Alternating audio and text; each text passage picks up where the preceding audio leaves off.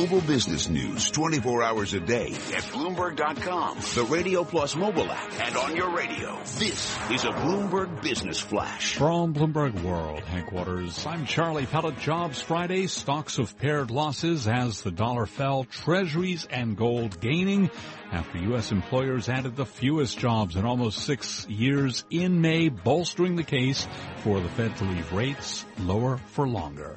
The 10-year up 28 30 seconds at yield 1.70%. Gold surging 2.7% up 32.70 the ounce to 12.45. Oil down 40 cents, 48.77 a barrel on West Texas Intermediate down 8 tenths of 1%. Equities lower with 13 minutes to go ahead of the close. S&P down 5 to 2099, a drop there of 3 tenths of 1%. NASDAQ down 28, a drop of 6 tenths of 1%. Dow Industrials down 24, a drop of 0.1%. I'm Charlie Pelleton. That's a Bloomberg Business Flash.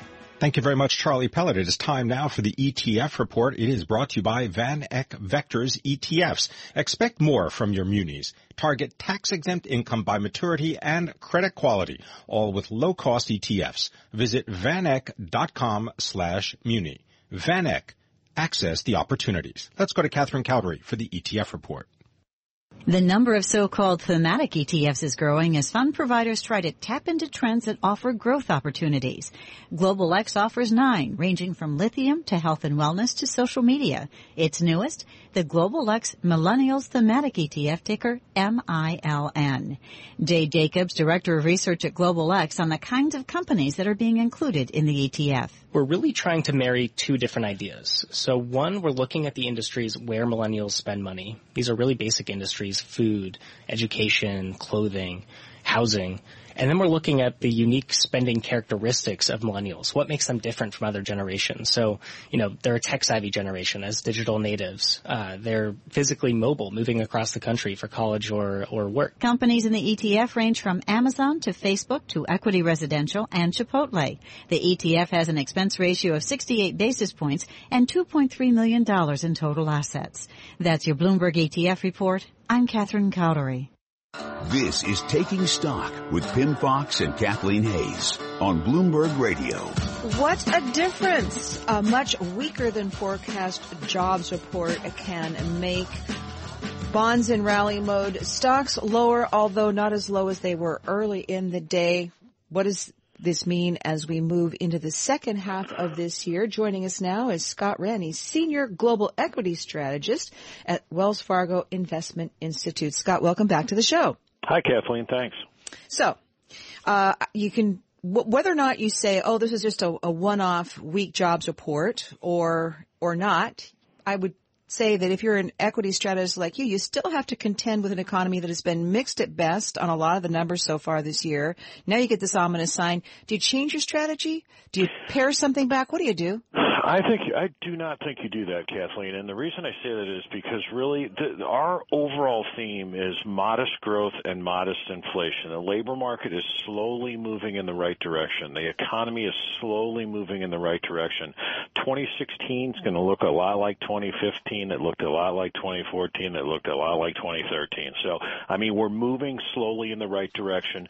Uh, today's non-farm payroll number that was a surprise, uh, no, no doubt about it. Um, but I think um, I think the market the market clearly absorbed this news pretty well. And when I look at that data, you know, hey, uh, two and a half percent year over year, uh, average hourly earnings change, which I believe is the most important number in that report, um, and has been for the last six or seven months. Um, you know, there's nothing to get excited about, but I don't think it's the end of the world either. And I, I don't want to say it's a one-off, but I don't think this is the start of a trend.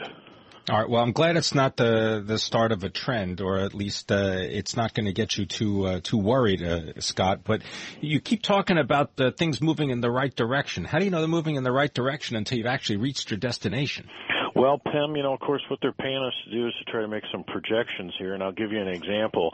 Um, you know, average hourly earnings, which are, are I'm sorry, initial jobless claims come as, comes out every Thursday at 8:30 uh, Eastern Time. That is a great leading indicator, and we look forward on that, and we make projections on that number, and we're through about January of 2017. That's about as far out as we can look and feel like we have a lot of accuracy. Um, continues to be under 300,000. Anytime you see that number under probably even 320,000, uh, that's a darn good number. So, you know, it's things like that, leading indicators. When we project uh, LEI, um, leading economic indicators. Yes, yeah. when you when you look at the. But that's uh, the economy. I'm talking about the stock market. I mean, the reason well, the stocks you know, go. I mean, you know, you have to think about the economy is what allows companies to prosper or to not prosper. So the foundation of everything we do is trying to figure out what's the economy going to look like going ahead. I think valuations here in the U.S. they're only slightly ahead of the 30-year median, um, and you know, let's face it, the, the Federal Reserve is not going to tighten up on us you know, too much here, I don't think, or at least we're not counting on it. So corporate earnings are going to look a lot better in the remaining part of the year. GDP growth is going to look better. It's all going to look better in 2017. The market knows that. That's why we're sitting up here at 2100 in the S&P 500. Hmm. Well, the bond market begs to differ, do you think? I mean, you got the 10 year down to 1.7, You've got the 2 year down to 0.77. A big move up in utilities today led by Con Edison and Sempra. Well, Kathleen, I hate to admit it, but as an equity guy, bond guys are smarter. Um, but uh, um, but and you know, a 170 a 170 10 year yield. Um, does that make me happy? Mm, it definitely doesn't. Uh, does it make me think that uh, the equity guys um, are, are are you know wrong and the bond guys might be right, and we might see this yield dip even lower? Mm, I don't know. I roll that through my mind all the time, but certainly we're in a modest growth environment. There's no reason to expect that uh, we're going to see much more than you know two percent GDP growth this year, probably next year as well. So, you know, we're, we're in a mode here where there's some flight to quality.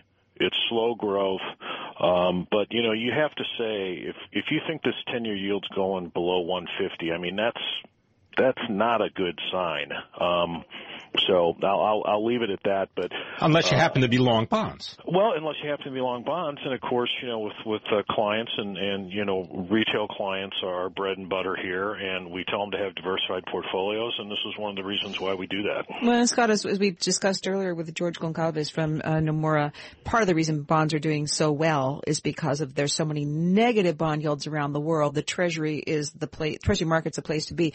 I want to get more specific about stocks because if you're right, if the economy does better, we don't know. What what what are good investments right now? What industries look good? Do I go to technology? Banks sold off today. Is there value there? What do you suggest? Well, uh, financials we can't get too excited about just because we don't think interest rates are going to be moving enough and the economy is not going to be accelerated accelerating enough to get excited about financials. But we we are overweight the consumer discretionary sector in there, things like household appliances, general merchandise stores, internet retail. Those industry groups look good. Uh, industrials we like things like industrial conglomerates, conglomerates, construction, engineering.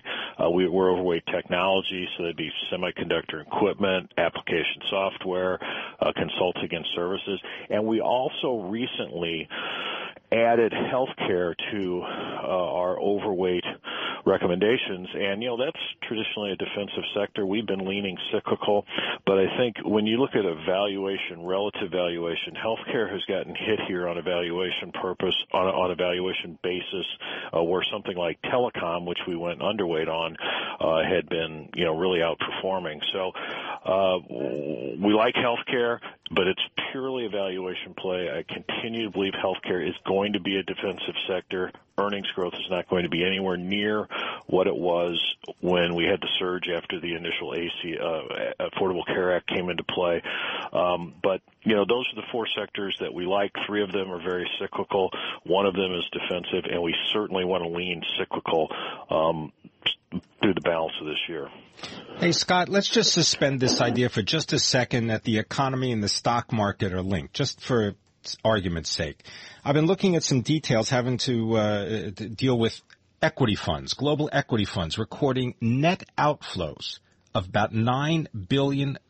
Cumulatively, over the past seven weeks, we're talking about a $59 billion outflow.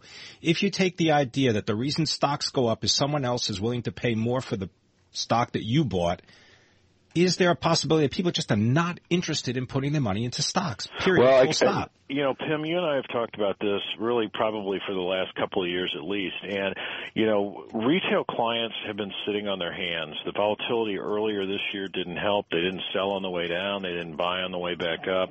Um, our clients have uh, too much cash, at least that's in our opinion. They're underinvested in stocks.